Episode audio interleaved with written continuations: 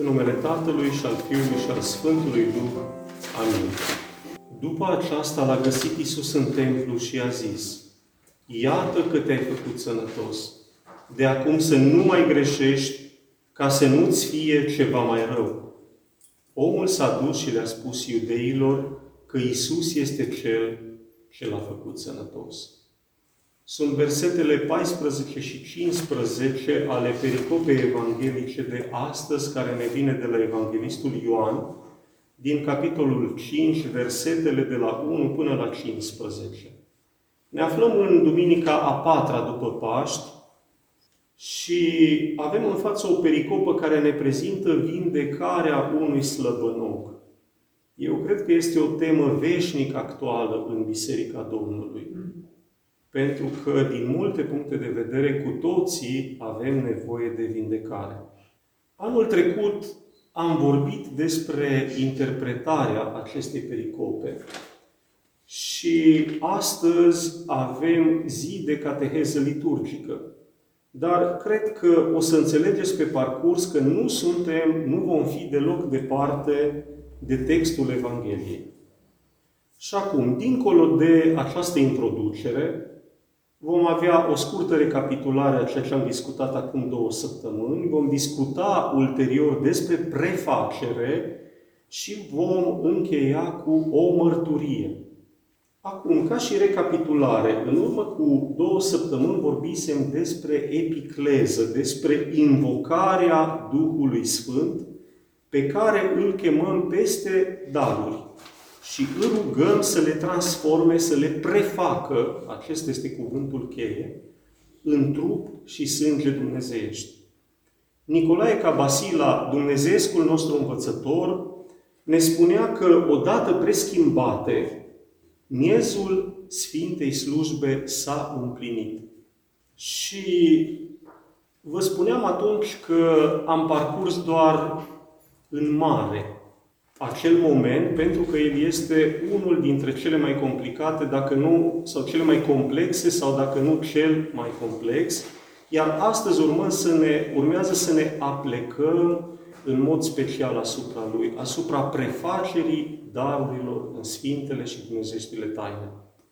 Părintele Alexander Sumeman ne spune că, de fapt, întreaga liturghie este o epicleză. Întreaga liturghie este o invocare, o, o chemare permanentă prin rugăciuni, prin cântări a, a Duhului Celui Preasfânt. Cel care transformă și preface tot ceea ce se întâmplă, atât în liturghie, cât și dincolo de ea. El este, cum spuneam și data trecută, Sfințitorul. Și pentru a înțelege această idee de prefacere, m-am gândit să ne oprim în prima fază asupra câtorva exemple. Asupra trei exemple, de fapt. Și primul este un exemplu foarte drag pe care l-am mai pomenit de două ori până acum, o să-l pomenesc acum a treia oară, este Maria Egipteancă. Un vas de lut foarte, foarte spart, foarte crăpat, foarte fisurat, sub efectul sfințitorului, a întâlnirii ei cu Duhul Sfânt, se preface într-un înger al deșertului care plutea transfigurat peste nisipuri și peste apa binecuvântatului Iordan. Al doilea exemplu, cred că suntem noi toți, adunarea noastră.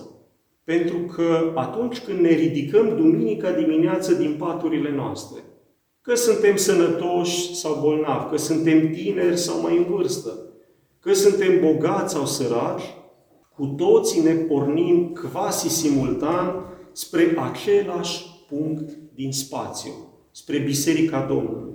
Să știți că în acel moment ne spune Părintele Alexander Schmemann că se formează biserica. Deci noi dintr-un grup de oameni, care poate unii ne știm, poate unii nu ne știm, devenim eclesia, devenim adunarea celor care îl iubesc pe Domnul. Și ca o primă observație să știți că tot El, Sfințitorul, este Cel care ne aduce, Cel care ne transformă, ne preface cu suflarea, sau mai bine zis, cu insuflarea Lui Dumnezeiască. Și al treilea exemplu, o să-l iau pe cel din, l-am ales pe cel din, din timpul liturgiei, și anume intrarea cu Sfintele Daruri. Să știți că atunci se preface în aducerea de către biserică a, a celor pe care le-am pus la proscomidie, a pâinelui și a vinului, în acel moment ele se, se prefac în, în jerfa întregii biserici, în jerfa noastră. Acele miride pe care le, le scoatem pentru fiecare suflet, pentru fiecare viu sau adormit drag nouă, în, în momentul în care preotul intră înapoi cu ele în altar, ele se prefac în jerfa noastră pe care o punem înaintea Domnului. Și ca o a doua observație, cu siguranță rezidă în mințile noastre întrebarea pe care o aminteam și data trecută. Și totuși cum se întâmplă aceasta? Și ne răspunde tot Părintele Alexander, spunându-ne că totul este posibil doar într-un cer nou și un timp nou. Acelea care sunt inaugurate pentru prima dată la Rusalii, când Duhul cel Preasfânt a coborât peste ucenici și peste lume.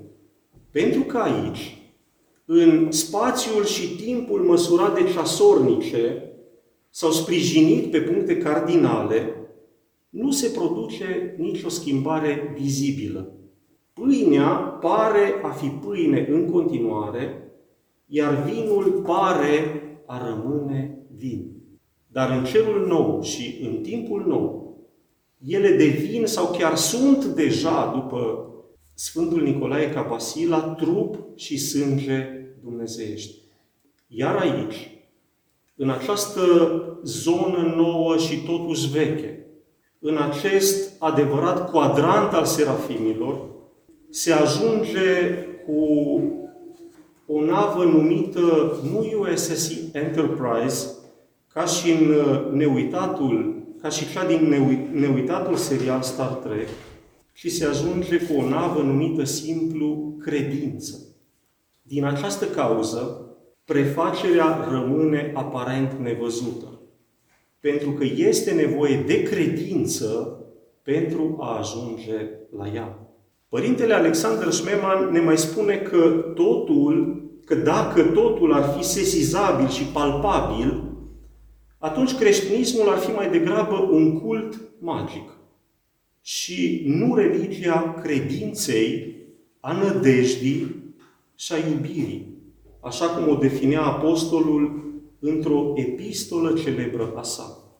Și Părintele continuă spunându-ne că orice încercare de a explica prefacerea, de a o pune în, în formule și cuvinte omenești, nu este doar de prisos, ci mai ales este păgubitoare. Pentru că este ca și cum am considerat că sunt insuficiente trăirea și credința inițială a bisericii, exprimate prin cuvintele încă cred că acesta este însuși preacurat trupul tău și acesta este însuși prea sfânt sângele tău. Și ca și a treia observație ar fi așa, credem, dar nu știm.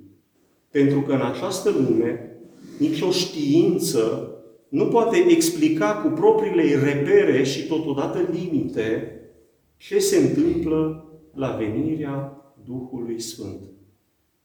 Și acum ultima oprire asupra mărturiei.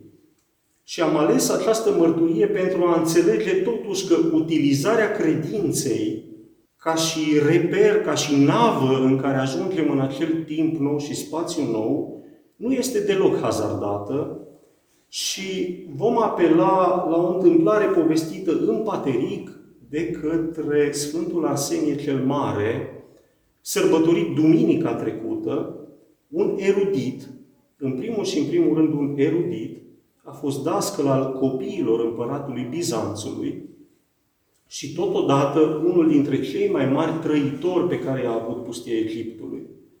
Și el relatează, nu i s-a întâmplat lui, el doar o relata. Pe scurt, un anume bătrân cu viață sfântă, datorită neștiinței, spunea că noi nu avem sau nu, nu primim preacuratele taine în momentul în care ne împărtășim, ci doar închipuiri ale lor. Ei bine, alți doi, bărbați îmbunătățiți, auzind ce vorbește bătrânul și știind că nu este din răutate, ci doar din neputință, din neștiință omenească, îi propun să se roage împreună o săptămână ca să ceară cuvânt de la Domnul. Și de unde se vede că bătrânul era chiar, din, era într-o, chiar într-un stadiu de neștiință, pentru că nu s-a împotrivit nicio clipă. Dacă era cumva blocat uh, în ideile lui, nu, nu ar fi acceptat uh, sub nicio formă propunerea celorlalți doi, acceptă. Și se roagă împreună timp de o săptămână, după care duminica stau împreună toți în același loc la Sfânta Liturghie.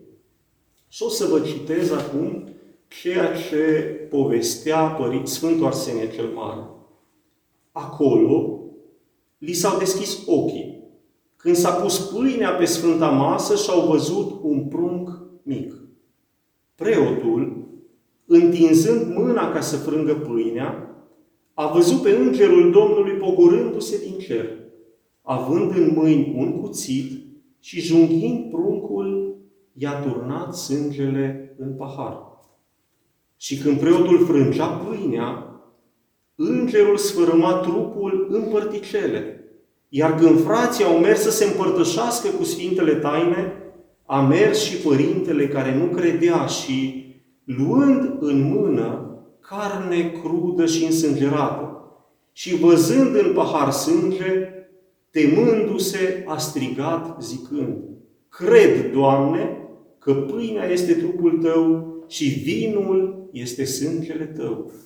Și îndată carnea s-a făcut pâine și sângele vin și s-a împărtășit cu multă frică și umilință. Amin.